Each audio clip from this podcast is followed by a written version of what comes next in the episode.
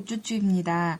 저번 시간에 화이트 티하고 식빵에 바른 누텔라와 바나나 티타임 하는 거 보여드렸었는데요. 제가 날짜 계산을 잘못해가지고 확인 후에 뭐 얼마 전에 바꾼 그런 기억이 납니다.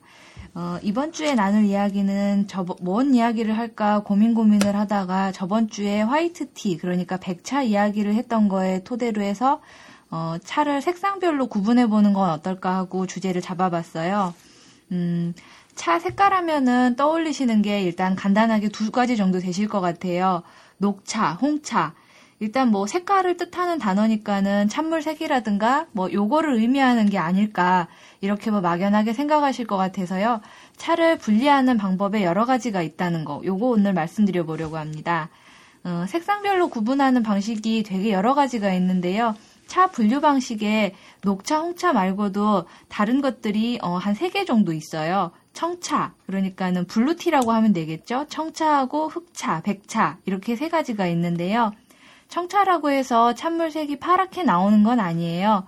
분류 방식의 하나라고는 하는데 어, 녹차는 말 그대로 뭐 초록색일 것이고 홍차는 말 그대로 뭐 빨간색일 거예요. 그런데 청차는 파란색이 아니고요. 두 가지 색으로 일단 분류가 돼요.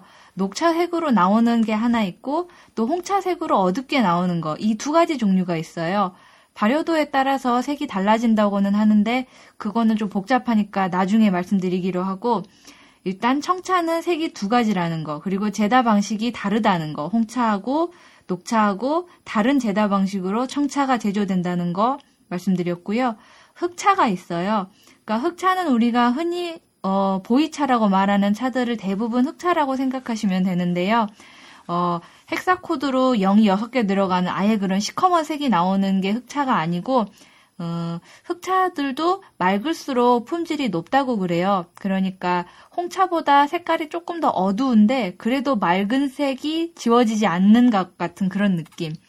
어, 와인들 중에 약간 밑에 탄닌 그 깔리는 거 있죠. 그거보다 어, 좀 맑은 느낌? 그런 컬러라고 생각하시는 게 좋을 것 같아요. 아예 그, 뭐, 블랙이라고 얘기되는 그 hexa code 0 6개 들어가는 그런 블랙이 아니고 약간 어두운 빨간색, burgundy라고 하면 좋을까요? 그런 느낌이라고 이해하시면 될 것 같아요. 색상에 따른 분류. 그리고 저번 주에 제가 마셨던 백차가 있는데요.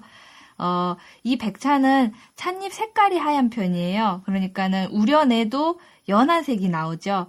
그 백차를 여름에 마시면 되게 좋다고 말씀드렸는데요. 하염없이 우러나오기도 하고 여름에 체질 뜨거우신 분한테 권해드리기 좋은 차라는 거 저번에 말씀드렸던 기억이 납니다. 그러니까 지금까지 차 분류하는 방식이 색상에 대한 거 말씀드렸는데요. 조금 자세히 들어가 보면은 녹차는 어 일본 녹차만 물색이 초록색으로 나와요. 우리가 알고 있는 한국 녹차는 찻잎 물색이 녹색이잖아요. 사무실에 있는 현미 녹차 티백을 따뜻한 물에 우려보면은 이게 무슨 어디가 녹색이에요? 노란색이지. 근데 일본 녹차는 제다 방식이 좀 달라서 그 우려낸 찬물 색깔도 녹색이 나와요. 물론 맛은 그렇게 좋진 않아요. 씁니다.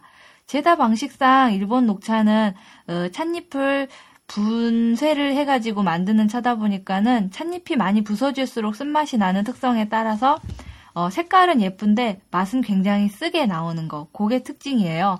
한국이나 중국 녹차는 색깔이 노랗게 나오는데 찻잎을 부서뜨린 게 아니라서 약한 단맛을 느낄 수 있기도 하고요. 그러니까 입차로 된 녹차를 드셔보신 분들은 어, 쓸 거라고 생각했던 거, 그리고 뭐 심심할 거라고 생각했던 거, 뭔가 현미가 들어가지도 않았는데 묘하게 단맛이 나네? 하고 신기하다고 생각하셨던 적 있을 거예요. 저도 입차, 녹차로 된 거 처음 마셔보고, 어, 이거는 현미가 안 들어갔는데도 은근하게 단맛이 나네 하고 신기해 했던 기억이 나거든요. 음. 그리고, 어, 홍차. 홍차는 뭐 많이 아시다시피 물 색깔이 그 홍색이라서 한국이나 중국이나 일본에서는 그, 아, 그, 어, 동양에서는 그냥 홍색이라서 홍차라고 부르는데, 영어로 표기할 때는 블랙티라고 불러요. 왜 블랙티라고 부르냐면은, 영국 쪽에서 쓰는 홍차는 찻잎 색깔로 그 차 분류를 하는데요. 찻잎 색깔이 검정색이라서, 그래서 잎사귀 색깔을 따라서 블랙티라고 했다고 합니다. 어, 많이 아실 것 같은데, 네, 하여튼 간에 찬물 색깔하고 그 찬 잎사귀 색깔에 따라서 영문 표기법하고, 으, 동양권에서 홍차라고 부르는 차이가 났다는 거 말씀드렸고요.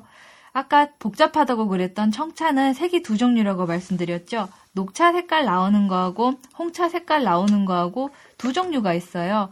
발효도에 따라서 다른데 발효도가 한 3, 40% 정도 되면은 약간 그래도 노란색에 가까운 녹색이 살아있는 그런 찬물색이 나오고 이제 한 60에서 70% 정도 그 정도 되면은 청차 분류에 발효가 많이 될수록 차는 색깔이 어두워지는데 그래서 어, 청차 색깔 약간 어두운 색이 나오게 됩니다. 그리고 80% 정도 발효가 되면 이제 그때부터 홍차라고 부르고 그 다음에 이제 뭐 85에서 90% 정도 발효된 차가 이제 흑차인데요. 흑차는 아까 말씀드렸던 대로 색깔 분류랑 약간 더해서 흑차를 보이차라고 많이 부른다고도 아까 잠깐 말씀드렸을 거예요. 근데 이 보이차는 그 운남에 있는 보이현에서 나오는 차만 보이차라고 부를 수 있는 거고요. 원래는 그런다고는 하는데 뭐 흑차는 대개 보이차라고 해야지 유명하니까 잘 팔리니까 그래서 보이차라는 이름으로 더 많이 팔리고 있기도 해요. 보통 보이차라고 하면은 어, 차를 그 떡처럼 만들어 놓은 거 병차 있죠? 그런 거를 보이차라고 저도 생각을 했었는데요. 음, 운남현에서 나오는 그 흑차 그거를 보이차라고 부른다는 거.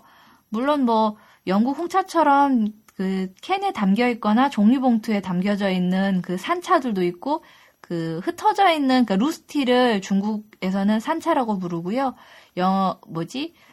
앞병한 거 그러니까 떡차를 갖다가 병차라고 부르고 뭐 이렇게 한다는 것도 참고로 알아두시면 재밌을 것 같아요. 음 그리고 백차 백차는 찻잎 색깔이 되게 하얘요. 왜냐면은 이거는 유념을 안 하기 때문인데요. 녹차 만드는 과정 중에 유념을 제가 저번에 설명 한번 드렸던 것 같은데 유념은 찻잎을 한번 손으로 짓이겨 주는 거예요. 그래서 딱딱한 찻잎에서 유효 성분이 잘 흘러나올 수 있게 해주는 건데 백차는 그 유념 과정이 없어요. 그러니까 애를 짓이겨 가지고 물이 그 잘 우러나게 하는 게 아니고 그냥 햇볕에다가 하염없이 말리는 거예요.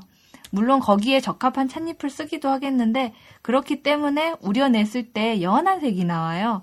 이래서 백차라고 불리기도 하고 찻잎 색깔도 하얗고요. 그리고 제다 과정 중에 유념이 없었기 때문에 찻잎 형태가 거의 그대로 유지가 되고 하염없이 흘러나와요. 음. 물론 뭐 청차나 녹차도 형태가 무너지지 않고 우러나는 경우들이 많은데 백차는 정말 말린 모양 그대로 우러나는 게 또 특징인 것 같아요. 음. 네, 하여튼 간에 색상에 따른 차 분류 이렇게 간단히 말씀드렸고요. 이거 말고도 색깔 나는 차들은 허브차에서도 쉽게 보실 수 있어요. 빨간색이 나는 허브차, 히비스커스 들어가 있는 그 차들은 되게 빨간색이 나는데요. 예쁜 색이에요. 되게 빨간 보석, 루비 같은 색깔인데 맛이 쉬어가지고 약간 깬다 이런 느낌으로 제가 받아들였던 기억이 납니다. 그리고 종류에 따라서 약간 풀내 풀맛이 좀 나기도 하고요. 허브차니까 어쩔 수 없는 거긴 하지만 그리고 정말로 파란색이 나는 차가 있기는 해요. 음, 허브 중에 mallow라는 허브. 그러니까는 어, 머시멜로 할 때 그 mallow, 그 mallow라는 식물이 있는데 그 꽃을 차로 우려내면은 정말로 파란 빛이 나온대요. 근데 이 말로우티가 공기랑 만나 산화가 금방 되니까는 또 그 파란색을 볼 수 있는 순간은 굉장히 짧고 바로 홍색으로 연하게 변한다고 해요. 보통 일반 홍차들이나 뭐 일반 차, 커브차들처럼요. 뭐 일단 색깔이 이렇게 빨간색 적색으로 허브차 중에 구별되는 게 일단 있고요. 찻잎을 딱 꺼내게 되면은 제일 먼저 보게 되는 게 역시 모양 아닌가 싶어요. 색하고 모양을 같이 확인하게 되는데 이렇게 찻잎 색깔은 뭐 되게 거의 정해져 있다시피 하는데 꺼냈을 때 그 소비자한테 어떤 특정한 기대를 불러일으키기 위해서 찻잎 자체를 디자인하는 경우들도 제가 종종 보게 되는 것 같아요.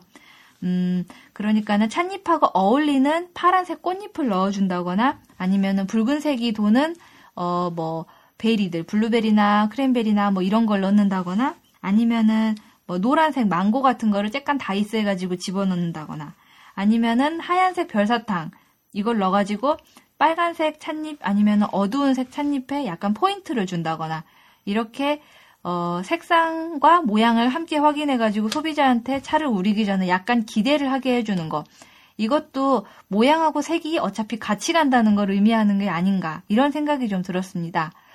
오늘 이야기한 거는 좀 복잡스러웠는데요. 차 색깔에 따른 분류에 대해서 얘기를 해드렸고요. 제다 과장도 잠깐 약간 설명드렸던 것 같아요. 다음 시간에도 재밌는 이야기로 어떤 이야기를 해야 될지 고민해 보도록 하고요. 언제나 방송 청취해 주셔서 감사합니다. 다음 시간에 뵐게요.